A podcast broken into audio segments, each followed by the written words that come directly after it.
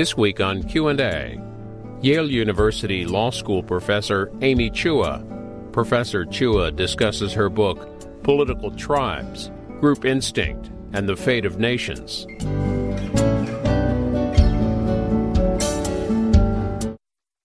Amy Chua, author of Political Tribes, Group Instinct and the Fate of Nations.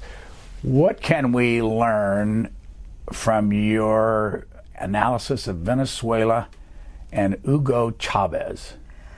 Well, you might think of Venezuela as being almost the opposite of the United States, but it's actually pretty striking the parallels between Chavez and uh, President Donald Trump and the rise of both men. So, back in 1998, um, a little known man by the name of Hugo Chavez swept to power in Venezuela to the horror of the elites. They were horrified. He was a former ex con, paratrooper, no political experience, spoke very lackadaisically, said crazy things. For example, that maybe capitalism had killed life on Mars. And yet he swept to power. And the elites, very much like the elites in this country, were completely stunned, taken aback, unprepared. So, how did that happen? Here's the analysis. In Venezuela, for hundreds of years, the economy and actually the, the politics had been controlled by a very small, kind of European blooded, lighter skinned elite who controlled the oil wealth, which is vast in Venezuela. They also controlled the media. And below that, most of the majority of the people in Venezuela actually didn't look like those people. They were darker skinned, had more Indian blood, uh, a lot of African ancestry because Venezuela had slaves. But yet those people were had no access to the wealth and they were completely shut out of politics. So for years this went on, and suddenly, uh, because of democracy, when Hugo Chavez came in, he sort of played the race card. He actually said, whereas being darker skinned and Indian blooded was something bad before, he actually said, Look, I look like you. I'm poor like you. I speak like you. These arrogant, snobby people, they don't care about you. And people voted him in. And that is very similar. Now, he is not, he's actually, um, our president, Donald Trump, is not the first uh, of America's or first world leader to have had a reality TV show. Hugo Chavez is. And he actually had a reality TV show while he was president. He would go to a building, um, because he was a big socialist. He nationalized everything. And with everybody watching, he would point to a certain building and say, expropriate it in Spanish. And people loved it. So flipping to the United States, it's actually quite similar, um, except for the obvious, which is Donald Trump's base is exactly the opposite. It's largely white. And Donald Trump is also not a socialist. He is a billionaire. But you still have the exact same populist dynamic. That is, you have a group of um, people that are viewed, I guess you might call them coastal elites. I mean, they're not all coastal, you know, they, they live in cities, but, and they're not all wealthy, but they're professors and journalists and bankers and lawyers who control or seen as controlling the levers of power. Washington, Silicon Valley, Hollywood, and they're very multicultural and sort of um, liberal, usually, uh, not always, um, and very politically correct. Um, and very cosmopolitan. And you have all these people in the heartland, in the South, in working class white communities, blue collar communities who have felt shut out and looked down and excluded. You're, you're racist, you're, you're not speaking the right way, you're sexist, who just have felt powerless. And somehow Donald Trump was able to tap into those people. And it wasn't just economics, it was really the way they related to him culturally. He spoke like they do, you know, kind of casually, always getting in trouble, but they didn't mind that. They always got in trouble. Gorged himself on McDonald's, worldwide wrestling. So that's the parallel. Um, uh, a very charismatic, demagogic politician who actually um, targeted the outside. That is, they, he said, these people are exploiting you. They're controlling everything. Let's let's take America back for you, um, the real people who own it. And that's exactly the message that Chavez said. Let me ask you if there's a parallel here that and on page 135 you say in that chapter on Venezuela today Venezuela is practically a failed state. Yes, so Venezuela is a country that had a market dominant minority. This is again a small minority that controlled vastly disproportionate wealth. In these countries, democracy can often be very destabilizing because you have this powerful minority that wants to cling to its power, and then you have much larger, poor, often less educated, frustrated majority.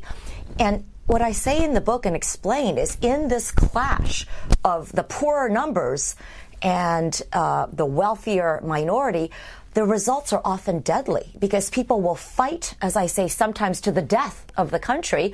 Um, sometimes you'll see lurches towards authoritarianism, and you know you're seeing a lot of that now. You see typically an erosion of trust in our institutions. Um, I hate to say it, but this is something that we are talking about a lot in the United States. You know, these institutions that used to be so revered are now, we don't trust them. We don't trust electoral outcomes. And this is critically important. It's what's made us special. Unlike developing countries, we always respect our elections. As much as we hate the result, we, we don't have a coup, we don't overturn it. So there are some signs now that um, we need to be careful. We need to get back to who we are. But um, for the first time in our history, we are starting to have some dynamics that were historically more associated with developing countries. In your book, you talk about Vietnam, Iraq, and Afghanistan. And I want to show you a clip of some video of John Foster Dulles, who used to be Secretary of State in the United States. This goes way back to 1954, and have you comment on this? I saw everywhere that there were people who were frightened and worried at the evidence, either when they're in their own country or in very close proximity to it, of aggressive Chinese communist intentions. It would seem as though it was quite possible that the Chinese communists are not content to stop until it is apparent that they are stopped by superior resistance. What's your reaction when you hear that from 1954? Well, my reaction is really the thesis of the book, which is that the United States has been, we tend to think of our uh, foreign policy in terms of great ideological divides. Capitalism versus communism, for example, as in the Vietnam War. And what we miss is we fail to see the importance of the group identities that actually matter most to people on the ground. So in Vietnam, the United States missed two things, and it's really the ethnic dimension. By now, I think most Americans realize that we missed the role of nationalism. That in a way, what the Vietnamese people were fighting for was their freedom, their sovereignty. And, you know, communism was in there, but that was just uh, almost secondary to how much they wanted their freedom. But here's something that most Americans, even experts, still don't know today. There was an ethnic angle the United States made a terrible mistake assuming that Vietnam was just a pawn of communist China. They just thought, you know what? The Chinese are going to take over. The Vietnamese are right there. What they didn't realize is that Vietnam and China are mortal enemies. China colonized Vietnam for a thousand years. Every myth of the Vietnamese people every hero is always fighting the big Chinese enemy. And remember, Vietnam's tiny. China's huge. It's like a giant 500 pound genie, uh, which is China, sitting on the equivalent of a little lamp, which is Vietnam.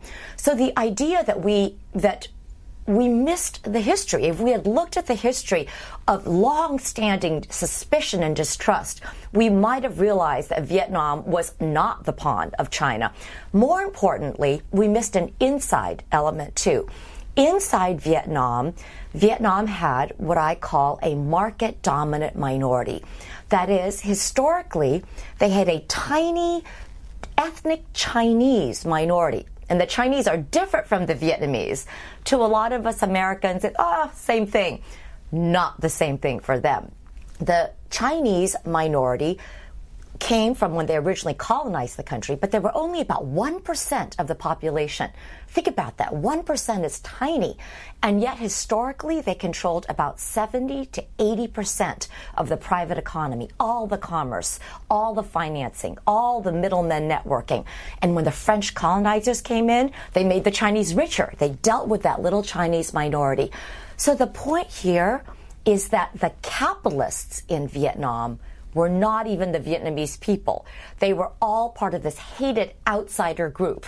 It would be like in America if only, the only rich people belonged to they were all from you know another country pick a country china lebanon and there were no uh, you know ordinary americans who were rich that's how they felt so here we come in the united states saying we're promoting capitalism and we completely miss the idea that these Vietnamese people are seeing that we're promoting policies that only help this Chinese minority. When we came in, they serviced our troops. They did all the financing, the black market, the prostitutes. They got richer and richer. The regimes that we put in were viewed as in cahoots with these corrupt Chinese businessmen. The Chinese were also, it wasn't just that they were wealthy, they stuck with their own. They were insular. They intermarried with their own. They spoke their own language. And they didn't even fight in the war. They dodged the draft. So, from the point of view of the Vietnamese, America, we thought we were fighting for freedom. We couldn't understand why the Vietnamese wouldn't support us. And that's because we missed the most important group dynamics that were operating. It wasn't about communism versus capitalism. What the Vietnamese saw is, oh, these Americans want to help this tiny little group of greedy outsiders. There's nothing in it from us. And they're bombing our houses. Uh, everybody we know is dying. Our sons and husbands are dying. So no wonder we didn't get that support. The war was over in 73. We pulled out in 75. 20 years later in 1995, here is the former Secretary of Defense talking about the very thing that you're, you're bringing up. We totally misjudged the threat. We believed that Vietnam, as Eisenhower said in 1954, was a domino. And if the Soviets and the Chinese controlled it, the rest of Southeast Asia would fall. Cambodia, Laos, Malaysia, Indo, uh, Thailand, Indochina, and that, and maybe India, and that the, the, the, communist strength would be so increased that the, that Western Europe would be in danger. Now that's what we thought. We were totally wrong. How could we have missed this? First of all, I give him so much credit for acknowledging that. And the answer actually lies in both the best of America and the worst of America part of the reason that we're so blind to these ethnic divides and tribal divides is because we have had such exceptional success in our own country. And it's really true. We are special. You know, the idea is if Germans and Poles and Hungarians and Jews and Japanese could all become Americans within just one or two generations, you know, why can't Sunnis and Shias and Kurds all become Iraqis? And oh, these people in Vietnam, if we just put in freedom, they'll come together. You know, who cares this little distinction between the Vietnamese and the Chinese? That's America at its best, contributing to our inability to see these, you know, kind of smaller, more primal identities. And then on the more negative side, I hate this term because it's overused, but part of it is this legacy of racism. I think for a lot of Americans, they couldn't see the difference between the Vietnamese and the Chinese because they all looked alike. You know, there are some quotes, um, oh, they're all gooks and slants. Um, and that's just something that we're all getting better at. Um, and, you know, I mean, to be fair, uh, there weren't very many Asians in this country back then, so they didn't know the difference. But, but part of it is that we just didn't study the history of these countries. We didn't know how deep those divides were, and they just all kind of looked Oriental to us. To catch up quickly uh, from the last interview, I haven't seen you since 2002. Your parents were born in China, moved to the Philippines, moved to the United States. You were born in Champaign, yes. Illinois, spent some time in Indiana, and then went to Harvard. Yes, I went to Harvard. And you, you got your law degree? Also Harvard Law Harvard. School. And how long have you been teaching at Yale Law School? Uh, since 2002, right about the time that uh, my first book, World on Fire, came and when we first met. our world has changed so much since 2002. And here's another example. This is from 2003, and you write about this in your book. It's former President George W. Bush. There was a time when many said that the cultures of Japan and Germany were incapable of sustaining democratic values. Well, they were wrong. Some say the same of Iraq today. They are mistaken. So, um, well, he was right about Germany and Japan, but here's the problem they were the wrong models for Iraq. Germany and Japan, after the Second World War, were about as ethnically homogeneous as you could get. I mean, Japan has always been homogeneous, almost 97% just ethnic Japanese. And Germany, because of the Holocaust, was also ethnically homogeneous. So it was a bad comparison. The better comparison, actually, for Iraq, sadly, is the former Yugoslavia. Like the former Yugoslavia, Iraq, when we went in, was a deeply divided country. There was the schism between the Shias and the Sunnis, but also the Kurds.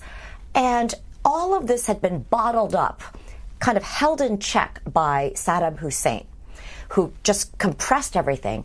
And Iraq, like Venezuela, like Vietnam, also had a market dominant minority. The roughly 15% Sunnis, so the Sunnis are the same group that Saddam Hussein belonged to.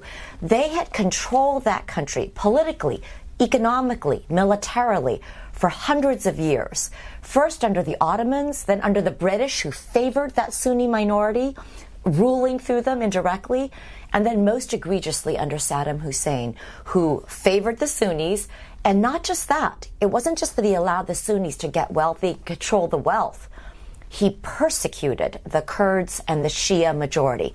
So once again, you have the same dynamic. A long, dominant, hated minority, in this case it's the Sunnis, a different sect, and then suddenly we're our idea, we come in the United States and we think democracy is the panacea.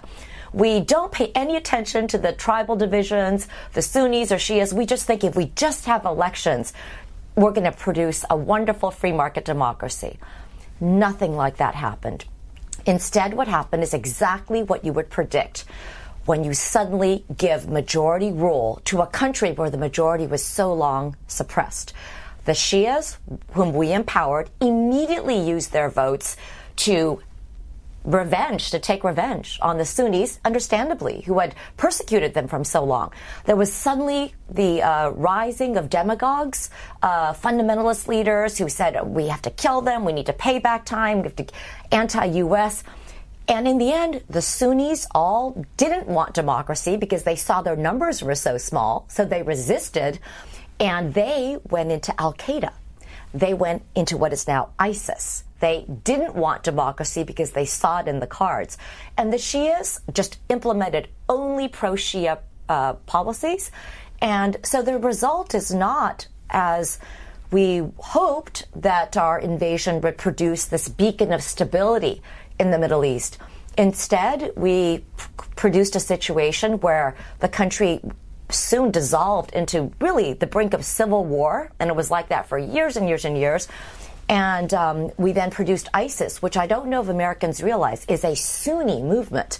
Uh, it's it's not just a fundamentalist movement that wants to unite um, a lot of uh, Islamists and fight the United States. They also want to exterminate the Shias.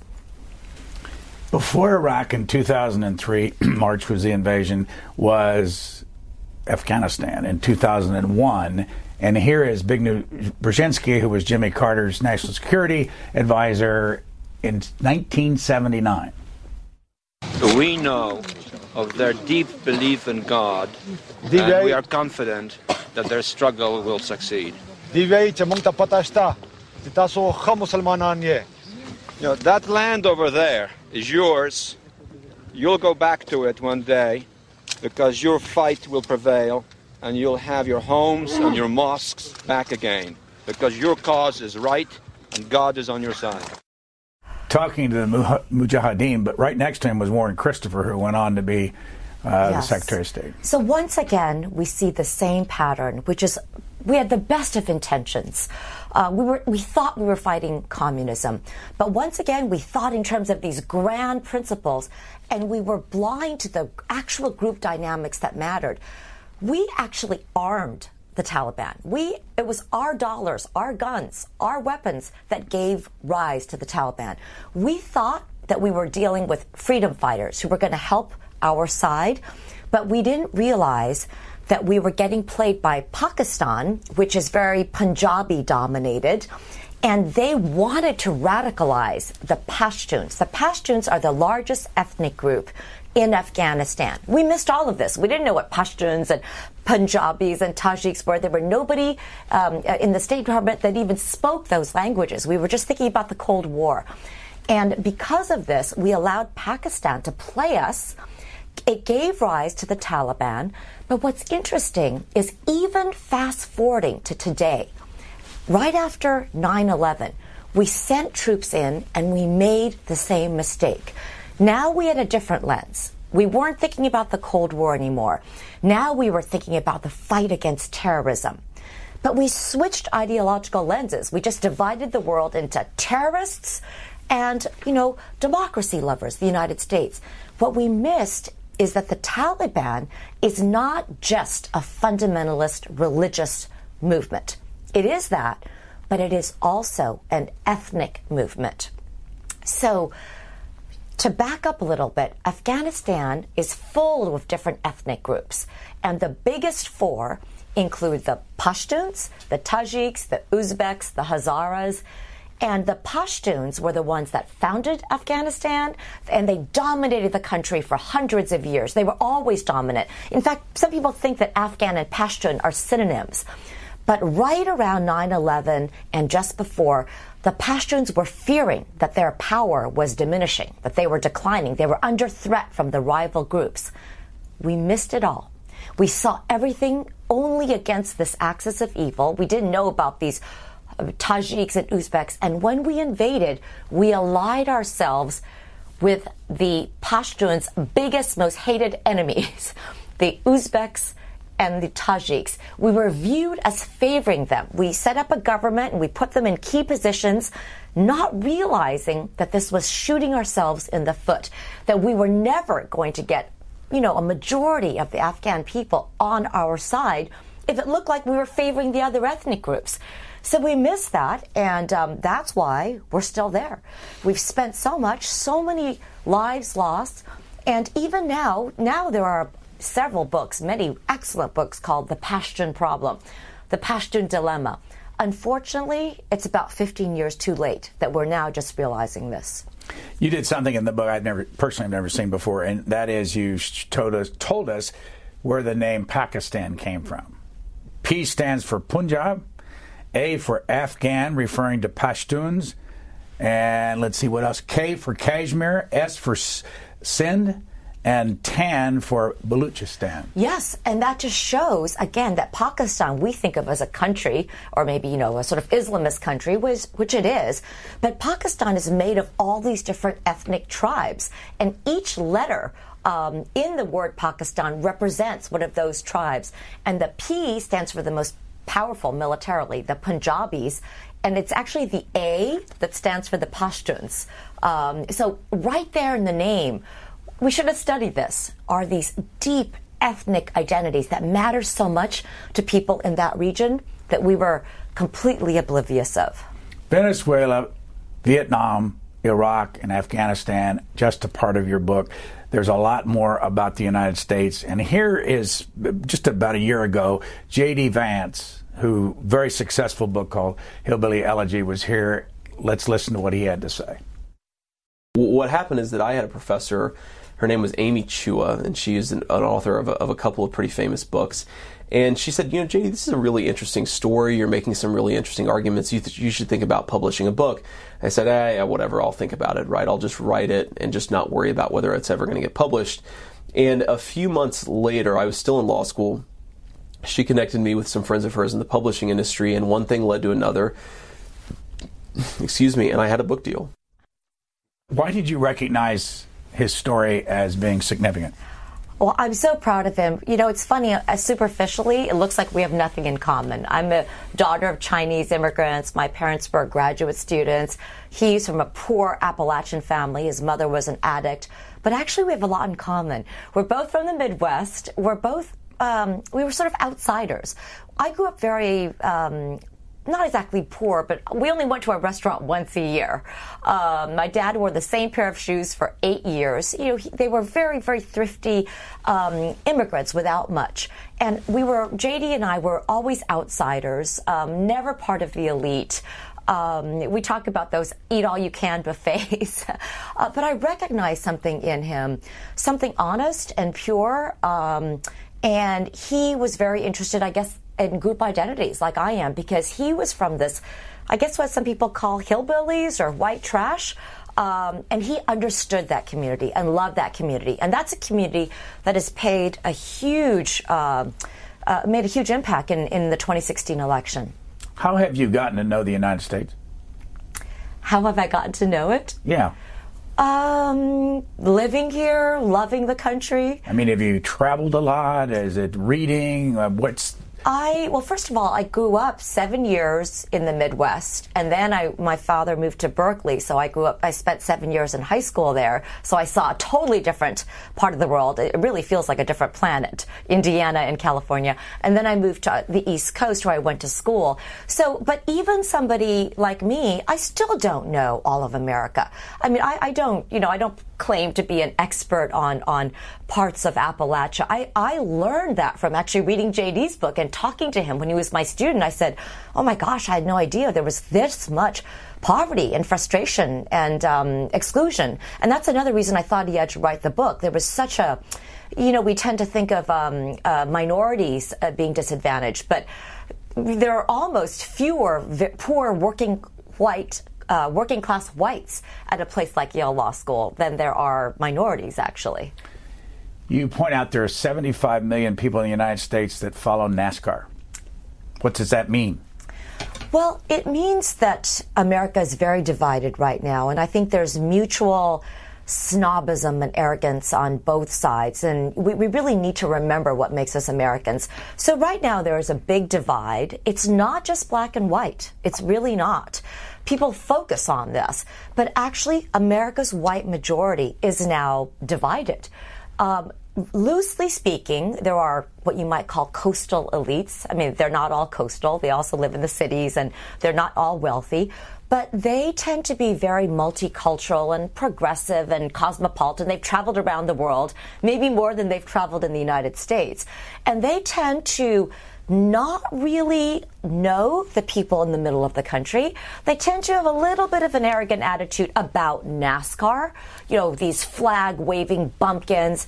They tend to use very harsh language, I think, without really knowing people as people. Like they are, oh, they're all racist or sexist because they don't talk in this kind of politically correct way that you know, if you're on college campus, you learn how to speak. There's always a new vocabulary. It's changing all the time. How can people, how can ordinary Americans possibly know what the right word is to use? But if you say the wrong thing, oh my gosh, you're xenophobic. You're racist. You're a misogynist. You're, you know, uh, you're anti-Islam. And so there's this great distrust, and it runs in both directions. There's nobody blameless. Uh, we have to all elevate ourselves. A lot of the people in the middle of the country they think of these coastal whites as being so pro minority. Why do they like immigrants so much? Why are they always trying to help the poor in Africa? So they, you see dialogue like, they don't love real Americans. They just want to help all these foreigners. Well, that's bad too. Who are real Americans? We're all real Americans. This is what's so special about America is that we are what I call in the book, we are a supergroup we are alone among the major powers. The United Kingdom is not, France is not, and I defend this.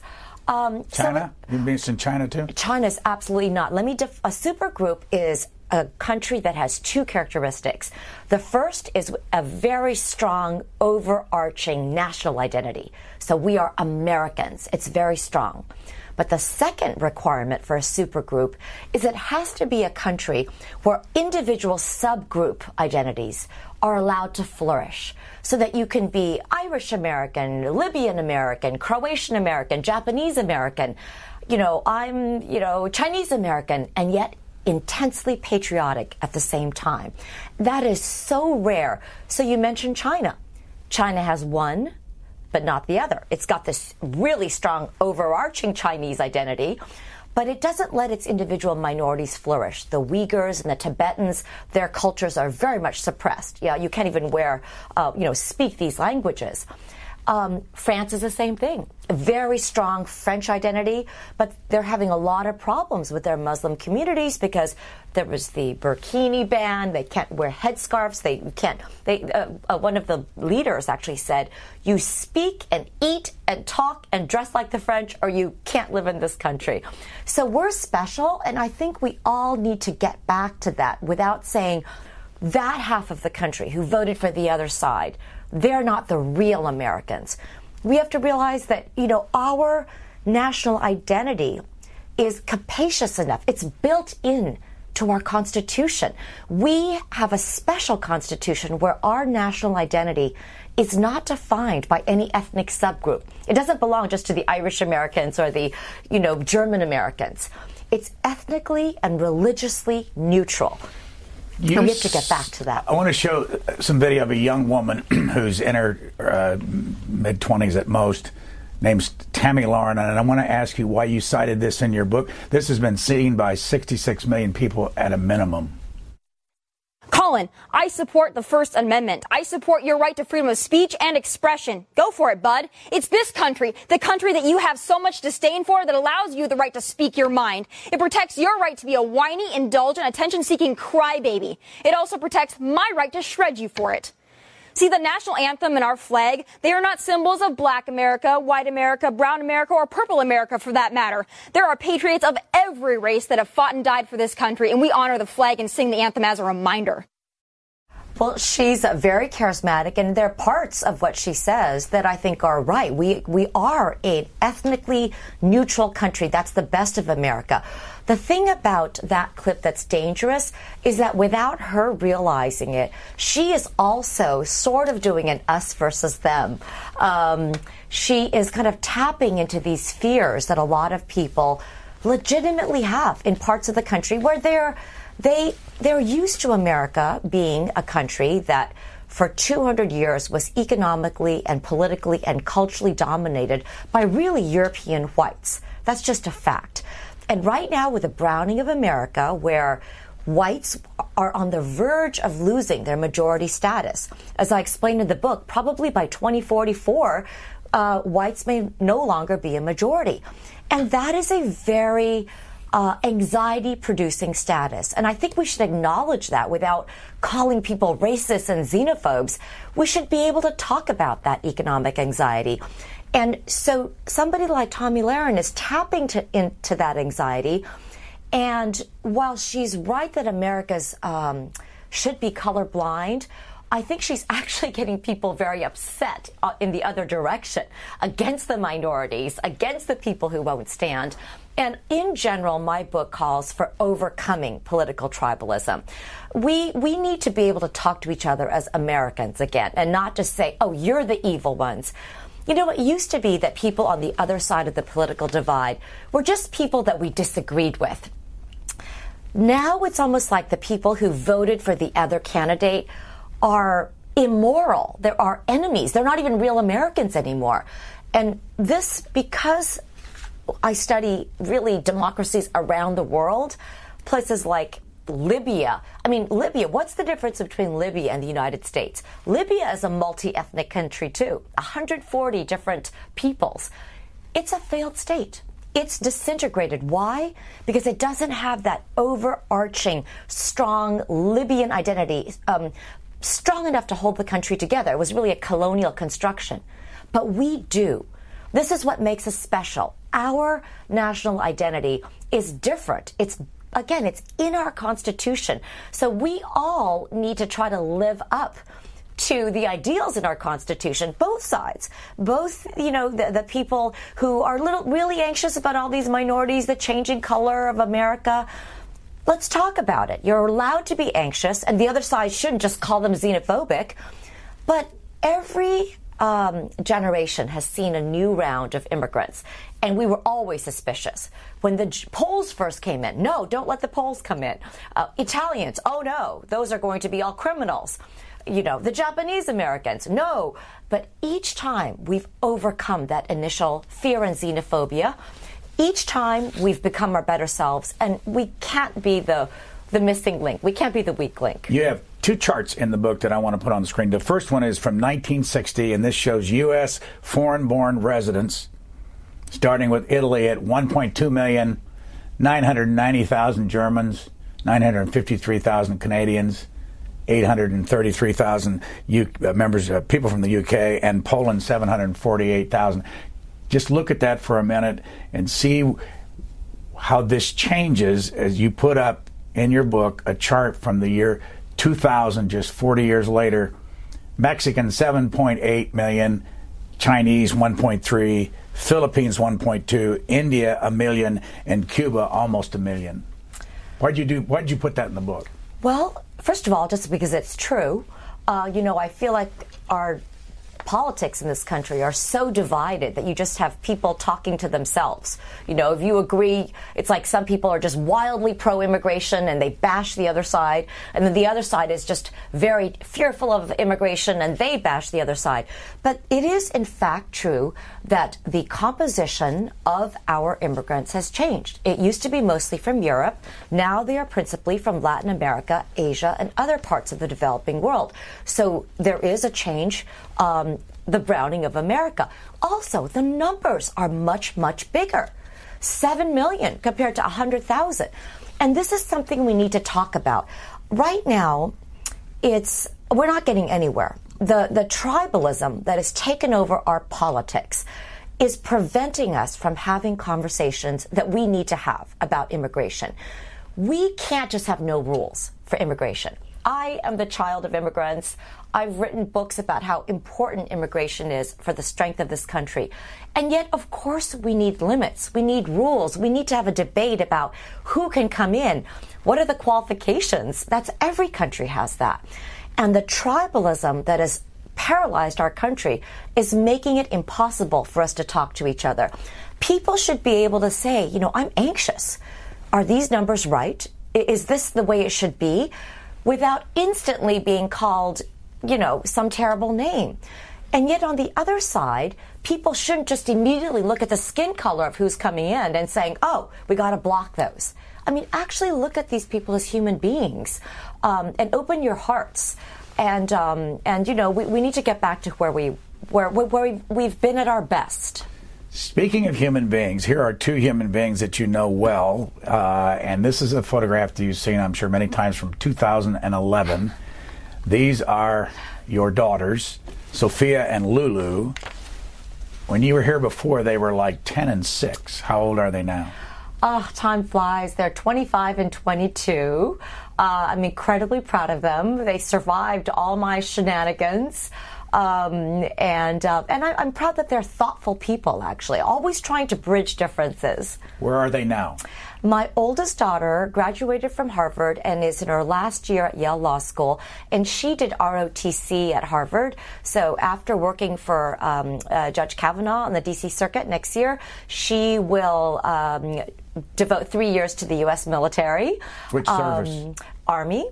Uh, that uh, I'm very proud of her. Um, my younger daughter is a senior at Harvard, and she's my free spirit. She's very, very smart, and um, who knows what she's going to do? Um, but she's doing incredibly well. She's a, she's kind of a, a, a social leader.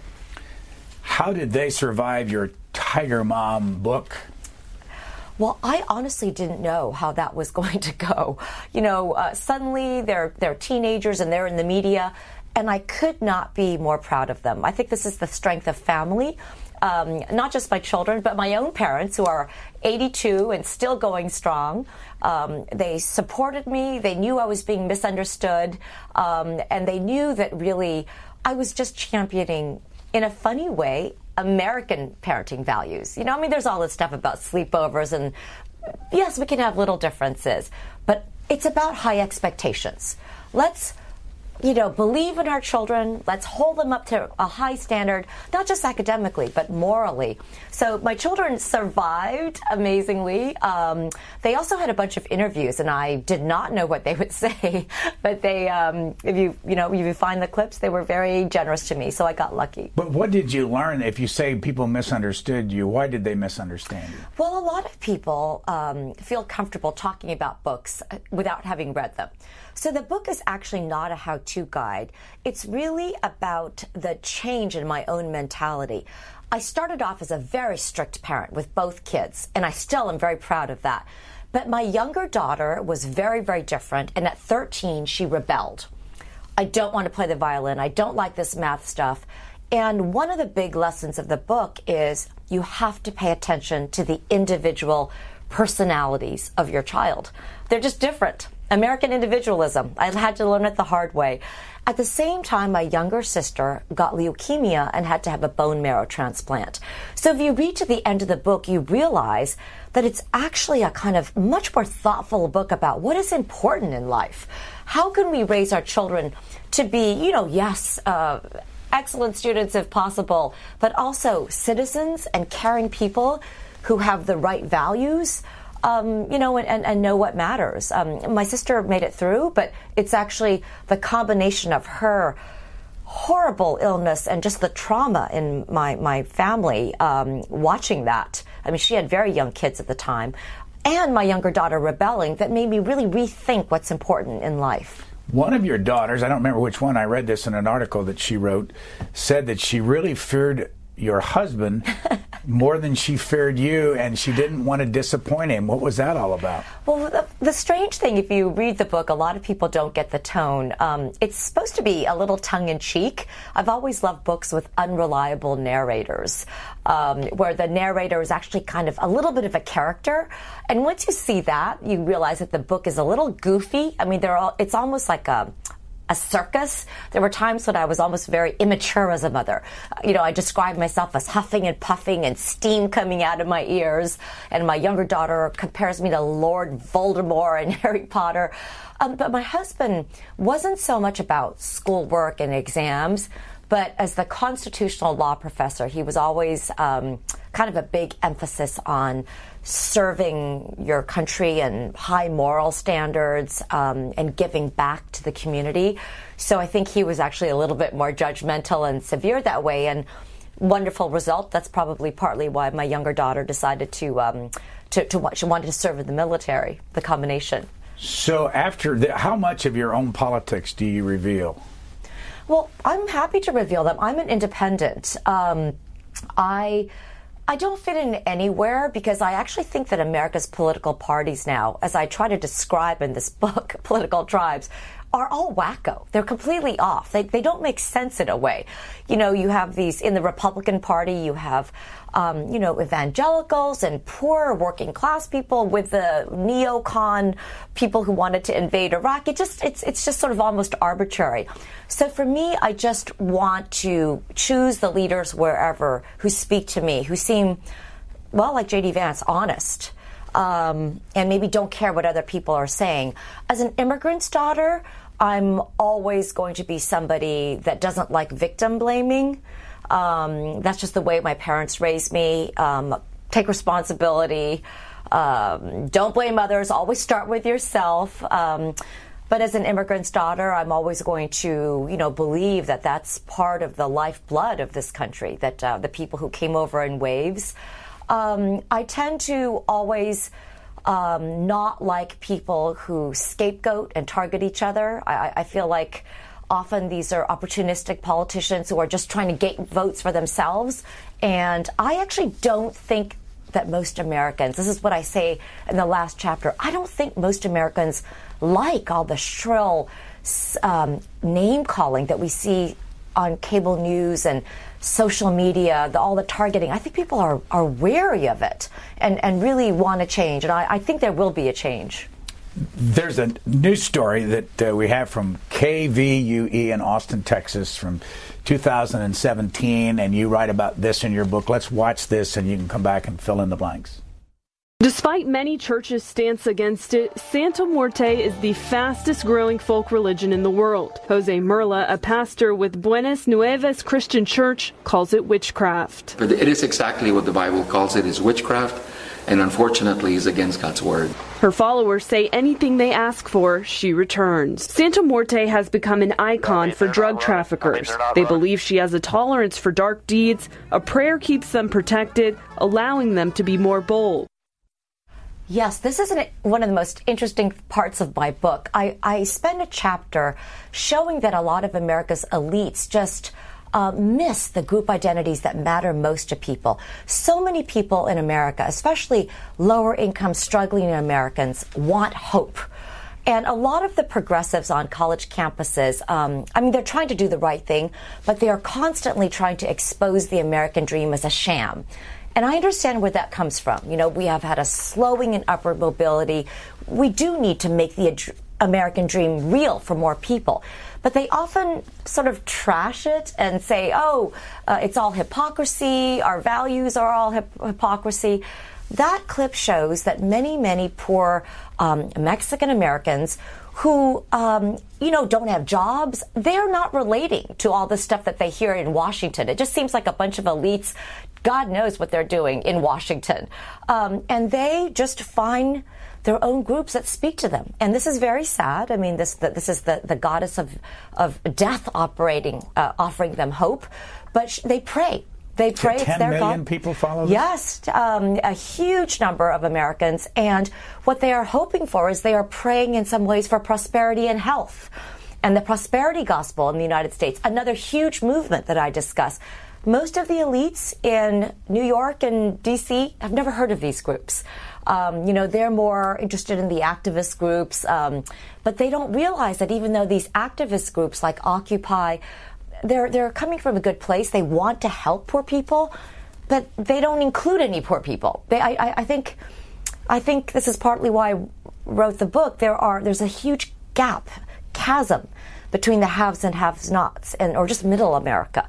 Uh, a lot of the elites on the coast, they're kind of in their own world, again, trying to do the right thing, but they don't really know about the lives and what's meaningful to so many people, whether it's the uh, uh, poor Latino Americans or it's uh, people in Appalachia or, or, or, you know, struggling Americans anywhere. For those who have never seen this, this is a little clip with you and your husband back in 2014 when you wrote a book together. One of the most striking findings we came upon in our whole research was that Asian Americans who uh, are doing so well academically today, Asian American students, for example, get uh, SAT scores 140 points higher on average than the rest of the country, not a stereotype, a fact. But when researchers dug closer, they found that third generation Asian Americans, that there was no difference in their academic performance between them and the rest of the country.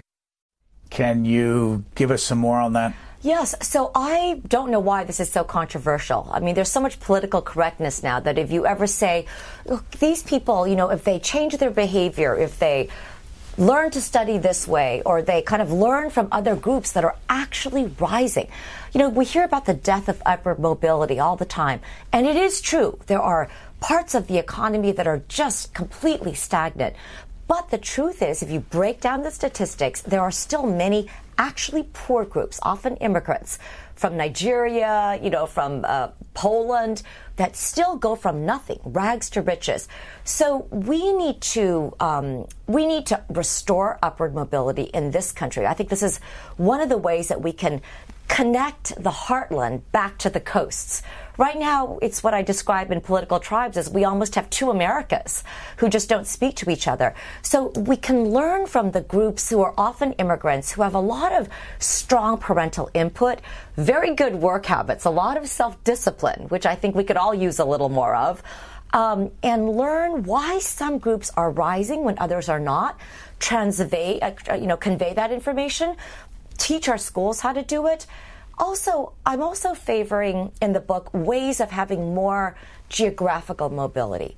You know, it used to be that people from the Midwest, where you and I are from, would move to a coast, uh, study there, come back. It would be very fluid. Now the coasts are so expensive. Silicon Valley is impossible. Nobody can live there. New York City, oh my God, you have to be a, a multimillionaire. And education has gotten so expensive that it's no longer that channel of mobility um, that it was for so many years in this country. And that's what I discuss near the end of the book these solutions, what we need to do to get back the America. It's not scapegoating minorities. It's not demonizing the people in the other half of the political spectrum. It's really not.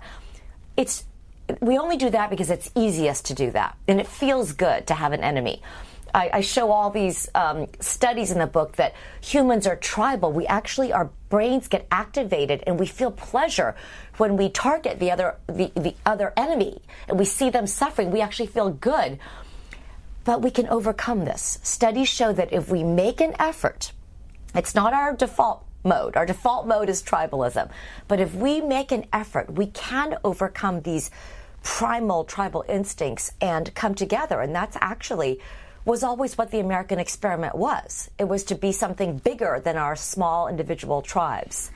If I had been in your classroom since uh, back in 2001 or two at, at, Yale, up to today, what would I notice uh, about the students? Well, I would say that um, it's definitely gotten much, much more diverse ethnically and religiously. Um, it's still just, you know, I don't even know if it's the national average. I mean, you know, there's still a lot of underrepresentation, for example, of Latino Americans. But there are so many Asian Americans. When I was in law school, I was the only Asian American. Maybe there was one other person in, out of a class of 200 people. Now, um, you know, we have many Asian Americans. And what we're actually struggling with right now is um, trying to get more economic diversity. Uh, that is, we don't have that many uh, people from working class families. And that's, I think, part of the problem. There, there are groups that are just excluded from uh, this higher education that is the track. I mean, J.D. Vance writes he was an extreme exception. Almost nobody else in his community made it out of poor Kentucky, Ohio. What kind of a student was he? Excellent excellent. Um, not only incredibly bright, but curious. Curious, open minded, willing to argue, but in a nice way. He would always reach out, I remember, to uh, the people of exactly the opposite political stripe. Um, he's, you know, an open Republican, one of the few uh, at Yale Law School, and yet everybody loved him because he was willing to talk with people. What do your students think of our president? Yale Law School is not a fan of President Trump. Uh, Yale how, Law how do you School, know that? I mean, where, how do they tell you that? Well, first of all, Yale Law School is where Hillary Clinton went to school. Um, also, like most Ivy League schools, Yale Law School is extremely progressive. And we have at Yale Law School many clinics that are actually bringing lawsuits, um, many of them incredibly important, standing up just for the rule of law. Um, you know, day in court, people can disagree about the merits, but we always want to make sure that the rule of law is in place. Um, uh, and I think they've done a magnificent job. I mean, the judiciary is such an important institution here.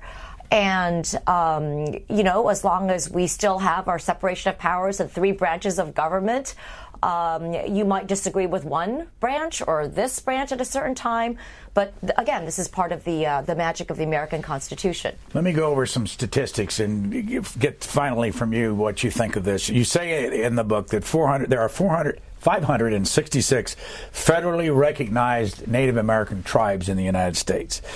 You say that from 1999 to 2008, 13 of the 783 members who had been elected you know, in, into Congress, spent only spent more than a quarter of their life in blue collar jobs. You say in 50 years, 59 million immigrants have arrived here in the United States. You say there are 65 mega churches and there are 27,000 street gangs. Now that's a lot of statistics, but why did you include all those in, and what's the picture you're trying to paint? America's changing, and we have a number of important divides that we need to work on. Uh, it doesn't mean that we can't overcome them. We have first this ethnic change, this demographic change that is very seismic and we need to address it. You know, we have much more, many more immigrants than we ever have uh, coming from different parts of the world. We have tremendous inequality, which we've always had in this country, but the magic to that was we had upward mobility.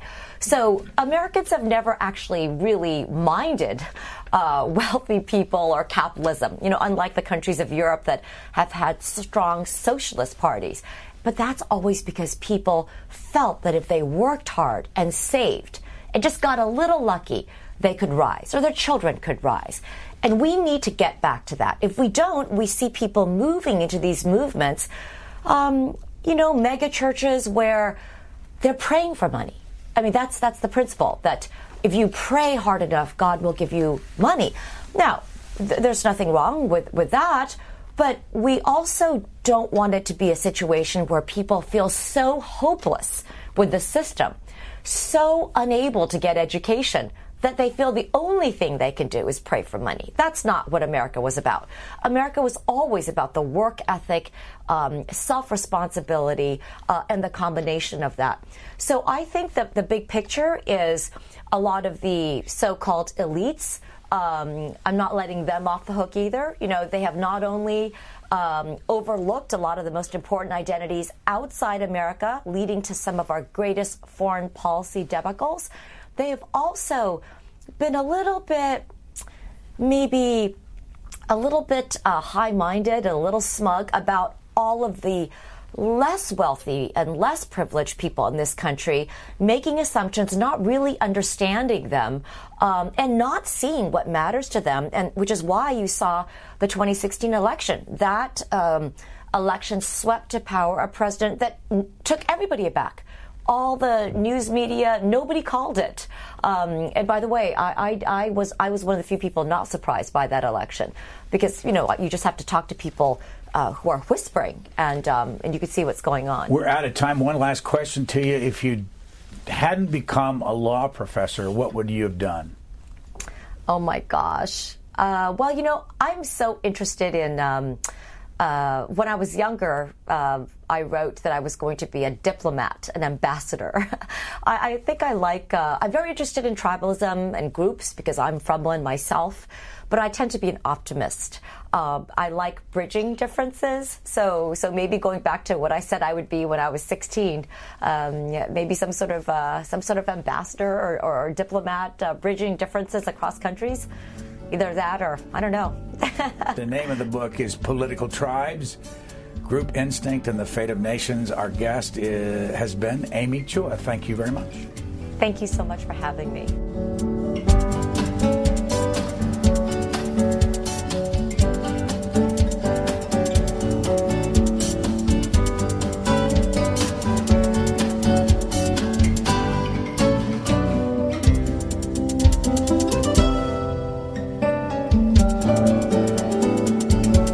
Free transcripts or to give us your comments about this program, visit us at qanda.org. Q&A programs are also available as C-SPAN podcasts.